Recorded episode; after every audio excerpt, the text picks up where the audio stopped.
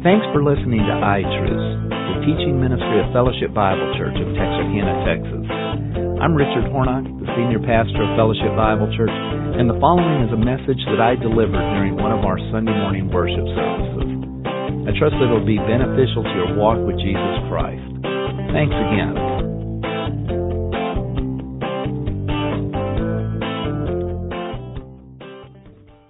Hey, take your Bible and turn with me to uh, Romans 12. Romans 12 is where we're going to be today. And if you've got a uh, app on your phone, uh, you can open that up. If you want to use the version I'm using, I'm using the New American Standard. But Romans 12 is what we're going to be looking at today. Okay, January. This is January 2023. Can you believe that? Now just think about that. Where in the world did the word uh, January come from? Uh, it came from the Greek god, Janus, uh, the god with two faces, one that pointed forward, one that pointed backward. In January, what do we do? We look back at that year that we just had, we just had, and we look forward to the year we're gonna have. And I think that probably every one of us are uh, in the situation that Vicki and I are look in, and we look back and it's like, wow, there were some really cool things that happened in 2022. And at the same time, we look back and say there were some really hard things that happened in 2023 or 2022. I'm not a prophet. I hope there's not going to be bad things in 2023. But you know, at the same time, you look forward. You know, and uh, it's kind of always interesting to me. You know, Christmas is so busy, and you're you know, head down plowing through all the stuff that you do to make Christmas good, especially if you got family in or whatever. And then all of a sudden you wake up and it's 2023, it's the new year, and it's like, man, I really haven't thought about this new year. But you know, I'm sure that over the next couple days, all of us are going to sit and say, okay, you know, I want this to be different. I want this to be different. I want this thing to happen. I'd really like this to go on. I don't want that to keep going on. And, you know, we just do that kind of reflecting. Okay, another show of hands. How many of you guys get annual checkups? Whoa!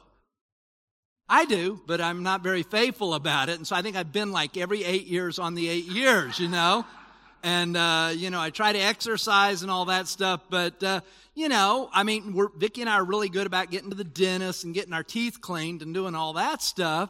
But, you know, man, I couldn't tell you the last time I went to a doctor when I wasn't sick.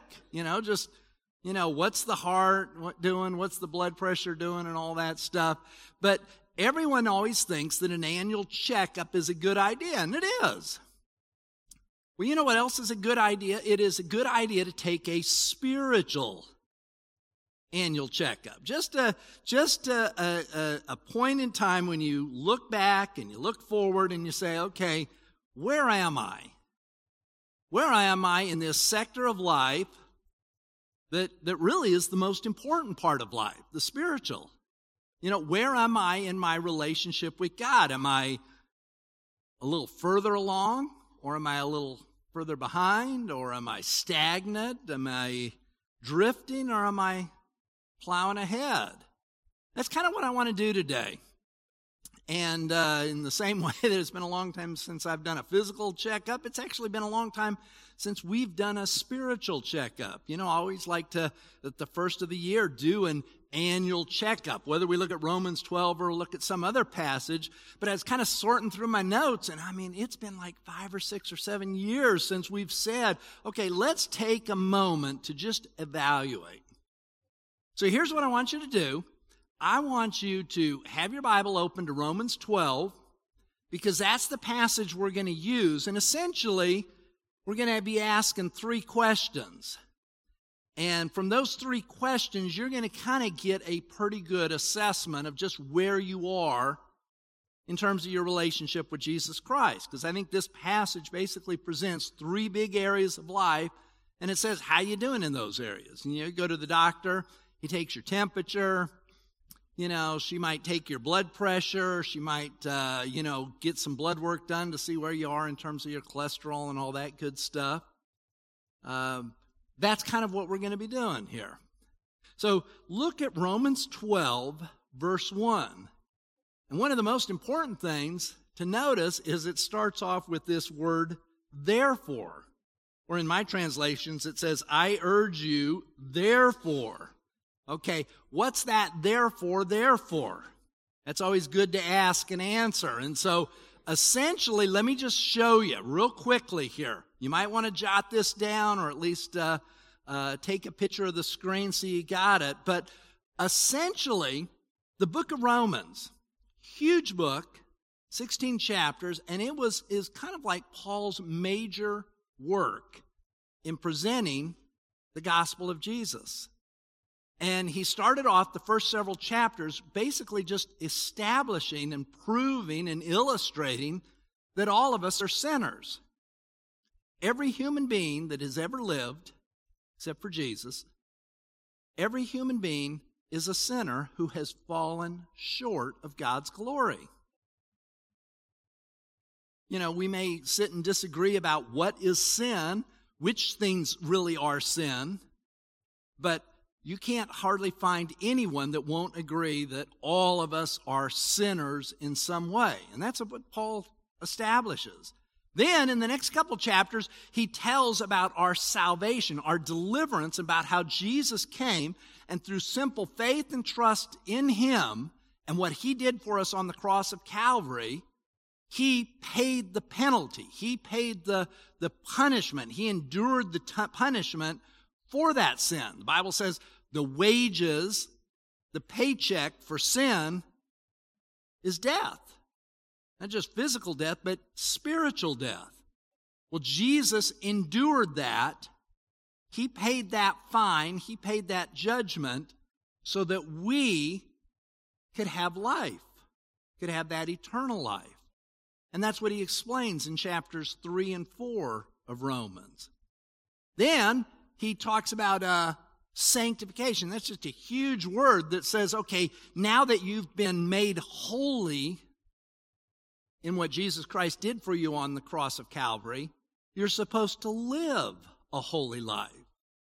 You're supposed to flee that sin and stop living like a sinful person and instead seeking to live more like a holy person. And you flee that sin. And that's what chapters 6 and 7 and 8 are all about. And then the last little section is I put the label of sovereignty on it because one of the questions that his original readers had was okay, well, now God was working with Israel or the Jews, the, the physical descendants of Abraham, Isaac, and Jacob and I thought they were God's people. And they've just kind of been kicked to the curb in history, at least at that time they had. What about them? I thought God made all these promises to them. And that's really important to understand because if God made a whole bunch of promises to them that He isn't going to keep, who says He's going to keep the promises to me? And Paul goes in and explains that no, God is in fact going to keep those promises to Israel and he is going to keep the promises to us. And so that's that section we call sovereignty. So for 11 chapters, Paul has been explaining the most important truth there ever is about how you and I get a good relationship with God. And then, what does he do? He says, therefore. You know, if he was a cool preacher like me, he'd say, So what? Okay? And what does he do? He starts to tell us about it, and the label that we can put on that content is service. In light of the fact that you've been saved from your sin and are called to live this holy life, and you're doing it for a God that really isn't truly is going to keep his promises, what do you do with it? What's the so what? Therefore, what do you do? here's what you do. That's where we are. Okay, so look at Romans 12, because the first couple verses basically ask us a question. Here's the first thing it's like the blood pressure. Am I submitting to the lordship of Jesus Christ?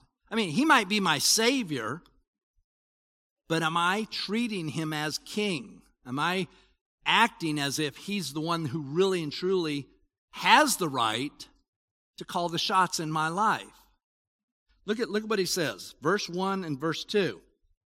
Paul says, Okay, I urge you, therefore, brethren, by the mercies of God, to present your bodies a living and holy sacrifice that is acceptable to God, which is your spiritual service of worship. And don't be conformed to this world, but instead be transformed by the renewing of your mind, that you may prove what is what the will of God is, that which is good and acceptable and perfect. Now there's a ton of stuff there, but just to unpack it, basically what he is saying there is you and I now that we're saved, now that we are the recipients of that incredible gift of salvation, we're supposed to live with Jesus Christ as King, as Lord. And so there's a simple question Are you doing it? Basically, he's calling us, he's calling you, he's calling me to each and every day and many, many times in the day to sit and say, okay, I want to do this Jesus' way. I want to do this as if Jesus is the king because he really is the king. He really is the Lord. Whether I'm going into a sales meeting or whether I'm going in to teach a class or whether I'm going to uh, dig a ditch, I want to do it in a way that would please King Jesus. And so he says, Are you presenting your body, your life, as a sacrifice of praise to God? Are you doing what is the will of God? And there's kind of a positive and a negative. Verse 1 is the, the positive. Are you giving it to Christ? Verse 2 is the negative. Are you being conformed to the world? Are, are, is the world setting your agenda and telling you how to live, or are you being transformed by the renewing of your mind? If you wanted to write down two words on this about this dedication, one would be regularly. That's one word. And the second one is totally. You need just kind of look at this, and, and he's saying, regularly, I need to present myself to God. I need to, to get back in line and say, okay, what is the most important thing? It's doing what Jesus Christ has called me to do. And I need to regularly do that and submit to them. And I need to be courageous enough and vulnerable enough and transparent enough to do that totally. You know, I might be all in with Jesus when it comes to my money, but I may not be all in with Jesus with in terms of what I do with my mind, my thought life, what I watch, what I look at on the internet or on my iPhone or something like that. I mean, you know, is every sector of my life, how I handle my emotions, how I, my work ethic, my my relationships with people, am I trying to take every one of those areas and give them to Jesus Christ? and conduct them in a way that says, He's the Lord, He's the King. Annual checkup. You want to know where your blood pressure is. Annual checkup. You want to know where you are in relationship to Jesus Christ. Let's move on to the next one. You know what the next question he asks is? He says, Am I functioning in the body of Christ? Now we're going real high level here. A lot of details we're just skimming through. But look at verses 3 down to verse 8. It's kind of the next paragraph of it. He says, For through the grace given to me, I say to every man among you, not to think of himself more highly than he ought to think, but instead to think so as to have sound judgment as God has allotted to each man a measure of faith. For just as we have many members, or many gifts in one body, and all the members do not have the same function. So we who are many are one body, and individually members of one another. And since we have gifts, talents, propensities that differ according to the grace given to us, let each of us exercise them accordingly. I mean, if it if it's prophecy or proclaiming, man, do it according to the proportion of your faith. If it's service, in your serving, in your teaching, man, if that's it, do it. Exhorting or encouraging, giving, do it with liberality. Leading, some people are really good at leading, administrating. Do it with diligence. Or some people are really good at showing mercy, showing compassion. Man, do it with cheerfulness. And he just kind of takes a, a little sampling of all the different ways that we are gifted. Because all of us, you know, have, based on our background, based on our, our talents, based on the things that the Holy Spirit has given us, we're good at certain areas of life, and quite frankly, we're not so good at certain areas of life. And what he's saying there is, is that in a way, we, we kind of become a, a, a body, and each of us fulfills a role in that body. Some of us are hands, some of us are feet, some of us are heads, some of us are eyes, ears, mouth, and nose. But every one of us has a, a, a way to contribute to the overall functioning of that body and what Paul is saying is, are you doing it?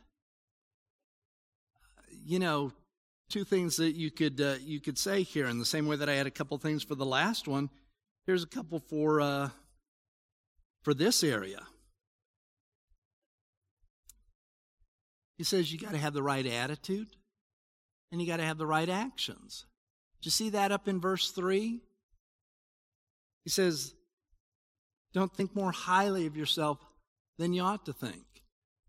I mean, one of the things that, that prohibits us or obstructs us from serving other people and relating to them well is when we're thinking too much of ourselves. And he says, get rid of that. Don't think more highly of yourself than you ought to think. You got to have the right attitude.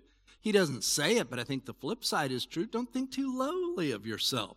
Man, if God has gifted you to do something, I mean, it is not becoming to sit and say, well, I'm no good at anything. Yes, you are. Some of you are incredible at doing something. You've got certain areas of giftedness, but, but for some reason you don't feel comfortable pushing in and saying, you know what, I got that. I would be better at doing that job than anyone in the room. That's not egotistical. That's just humbly saying, hey, God gifted me that way. Let me have that. Let me teach that class. Let me administrate that. Let me run that event. Let me be the one that goes and talks to that person that's really hurting. And so it's all attitude. And then it's followed up with actions the right attitude, the right actions. So, how are you doing at functioning in the body of Christ? you know, as a, this is January, as you look back, say over the last six months or a year, you know, were you functioning in the body of Christ, rubbing shoulders with other believers, helping them by contributing your giftedness, whatever that giftedness was? Or were you more on the sidelines because you were occupied with other things?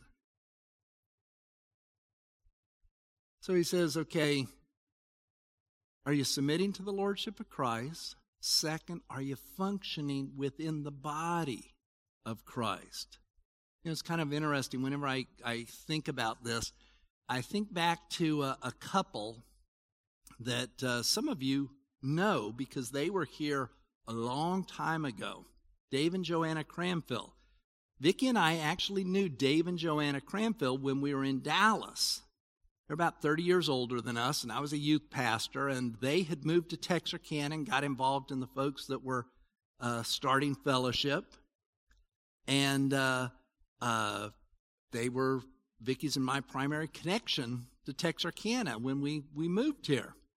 And uh, you know, I we got to know them really well, like some of the folks here got to know them really well that have been around for a long time. And and one of the things that was really interesting, we we were at a you know a big church in Dallas, Grace Bible Church, good church, big church, had lots of uh, uh, you know uh, really high profile people within the church. It had a at one time it had a really high profile pastor. In fact, uh, you know some of their uh, people that had been on staff at that church, you know, household name type people. I mean, and it was this this church that was going and blowing. And Dave and Joanna had been in that church for twenty some years. He was a Braniff pilot, and then when Braniff died, they came to Texarkana. And I remember when Dave and Joanna, after after uh, being here for about ten years, they then relocated to Memphis, and he went back into flying, flew for FedEx. But I remember them making the comment because they were they were like pillars in the church. They were just people that rolled up their sleeves and served and worked and they did stuff. And you know, when you think about it, this this church, you know, humanly speaking, was small and insignificant compared to the church they had been at. But they made the comment to me, and I've never forgotten it. They said, We have grown more in our relationship with Jesus Christ during these 10 years than in all the years before. Why? Because Richard's this incredible preacher? Yes, that's the answer. No. Why? Because they had really had the opportunity. Not that they weren't doing it before, at this place, they really had the opportunity to just plunge in and get. They did life with those of us that were around. And God used that not just to bless us, but to bless them. You know, it's kind of interesting. Dave and Joanna go to the church in Waco where our daughter Emily goes. And so every once in a while, Vicki and I get to connect with them. They're now like mid 80s, still in fairly good shape and, and all that. And, uh, you know, even now, they'll talk about their 10 years in Texarkana about how much God used that time when they were drafted into service. This functioning in the body of Christ, man, it is a win win if ever there was. When you give and contribute your time, talent, and treasure to the individuals within the community of Christ, they are blessed. But you know who's blessed the most? You are. I mean, there's nothing better than for each and every one of us to go give and serve and roll up our sleeves and get messy doing life with other people. And I think that's kind of what Paul is talking about there. Are you functioning I always like to say, do you run to the center of the church? The best place you can be on the face of the earth is to run to the center of the community of Christ. Because that's where you're going to find love. That's where you're going to find accountability. That's where you're going to find some people that love you enough to be honest with you. Not just say what you want to hear, but say what maybe what you need to hear. That's when you have a need and they rush to your side and meet that need. That's huge. Let's move on to the next and last question that we're going to deal with today. Are you submitting to the Lordship of Christ? Are you functioning within the body of Christ? Here's the last one. Are you modeling the life of Christ? And that all starts in verse 9 and it goes down to verse 21. And, and there's really two categories.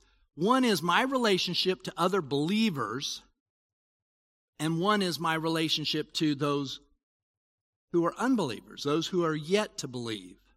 And so some of this stuff is, is like, okay, here's how I treat other believers, other people that are on the same page with me spiritually, and here's how I'm supposed to function with those that may not be on the same page with me spiritually.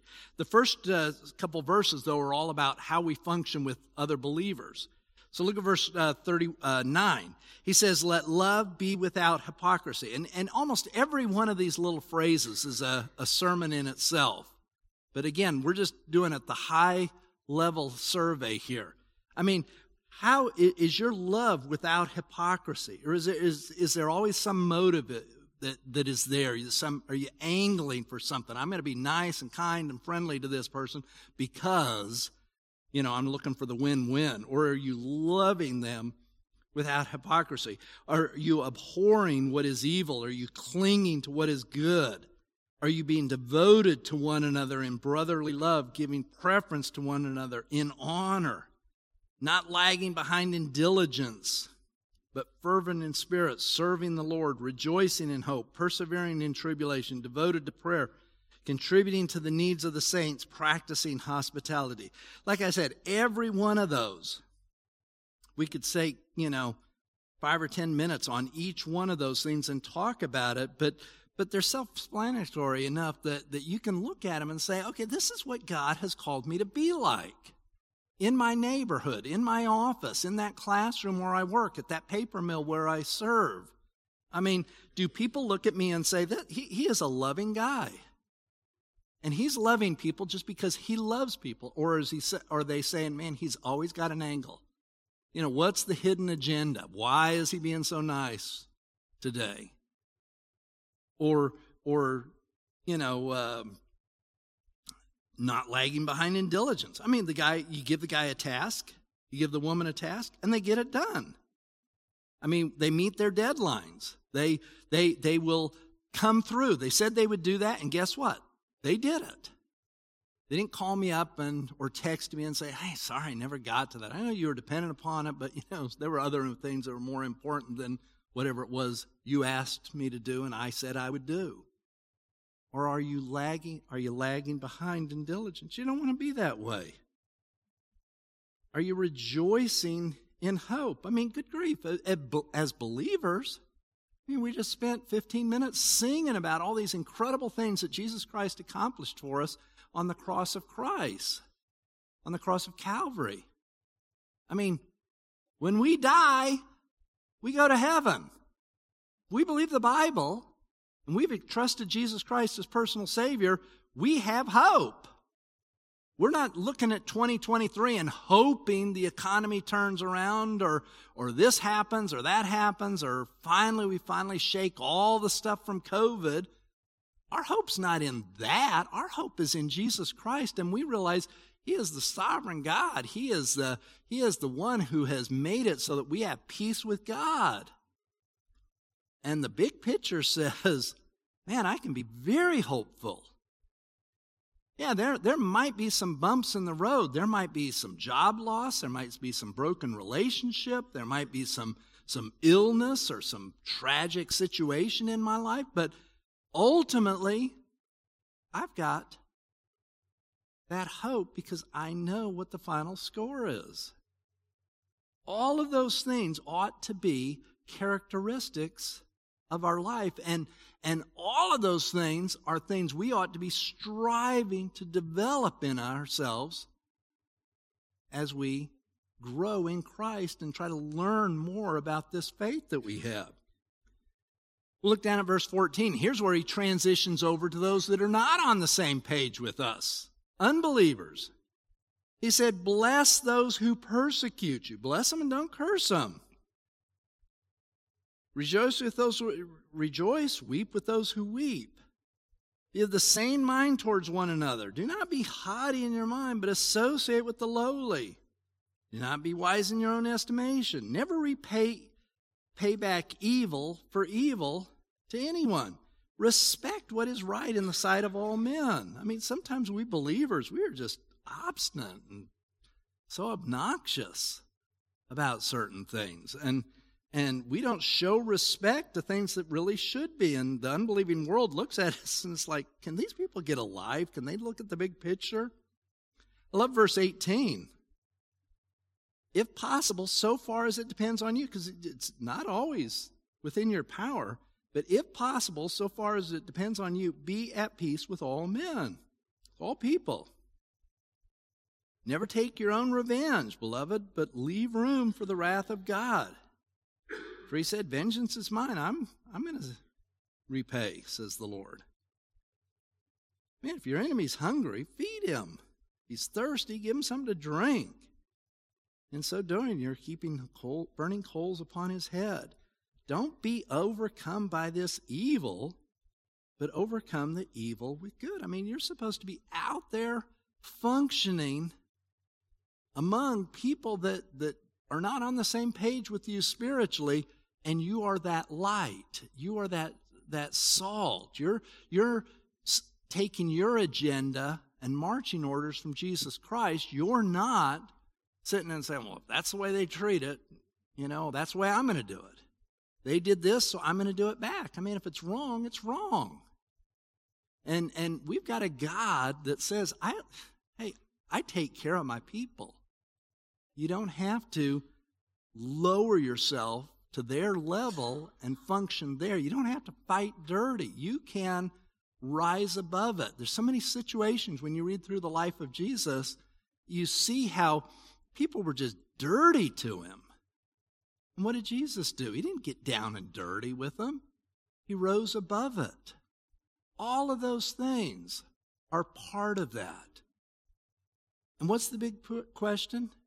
Am I being like Christ? Am I modeling the life of Christ? So, three questions we've looked at today submitting, functioning, and modeling. And so, like what I like to do at the end is, is always ask ourselves, okay, so so what? How, what do I do with this? Well, there's a lot of things I could mention here, but let me just mention one way to measure this, and it's going to be something that you hopefully will remember. I mean, just ask yourself about your time, your talent, and your treasure. How are you investing your time? You know, we talked about submitting to Christ. We talked about functioning in the body of Christ. We talked about serving and modeling the life of Christ. As you've used your time this last year, what would someone, some objective observer, deduce about your use of time? Would he or she say, wow, Jesus was really important in that person's life. Jesus is his or her king, and they're paying attention to him. He is the most important person. This person is really not about themselves. This person is a servant. This person serves. This person functions amongst believers and unbelievers in such a way to be a giver, not a taker uh, how does what does your time say? What about your talents? Here's the deal. Some of us, well, all of us really, we're really good at certain things. We're really good at those things. And, you know, hopefully you've got a job where you're using what you're really good at. Are you using what you're really good at to not just get a paycheck, or gain notoriety or climb a corporate ladder? Are you utilizing that talent for God? Is there some some way that you can take the investment of your talent and say, you know what? That is going to pay off e- eternally. I mean, this is not just going to build my portfolio. This is not just going to build this company's whatever. This use of my talent is going to impact eternity. And you owe it to yourself to ask Am I using these God given gifts and talents that I'm really good at? Am I using them for eternity? Because that's an investment. And if the answer is no, man, we need to change up our portfolio and start investing in something that is going to pay off in the long run for eternity. Our treasure, money. If you were to scan through how you spent your money, I'm not just talking about what you gave to this church or any other church or any ministry or some nonprofit. I'm just saying all of the money you got. How did you use it? Did you use it with eternity in mind? Or did you use it with the temporal in mind? I mean, our treasure is a stewardship that God has given us, and, and He wants us to use it to build His kingdom. And what God has given us in terms of treasure, He's challenging us to use it to invest in eternity. If you were to do the January thing and look back about how you used your money, how you used your talents, how you used your time, what would it say? Are there some changes that should be made? Because as you look forward, the other half of the January thing, how should you change up how you use your money? How should you change up how you use these skills that God has given you? How should you use this 24 hours a day, seven days, 365 days that God's going to give you? Are there changes that should be made?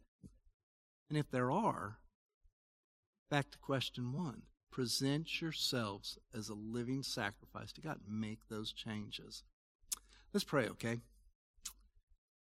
Father, we're uh, grateful that we can uh, take a couple minutes just to think about where we are with you.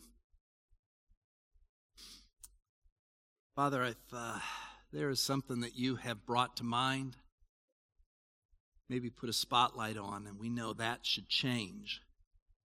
That wasn't good. That was a waste.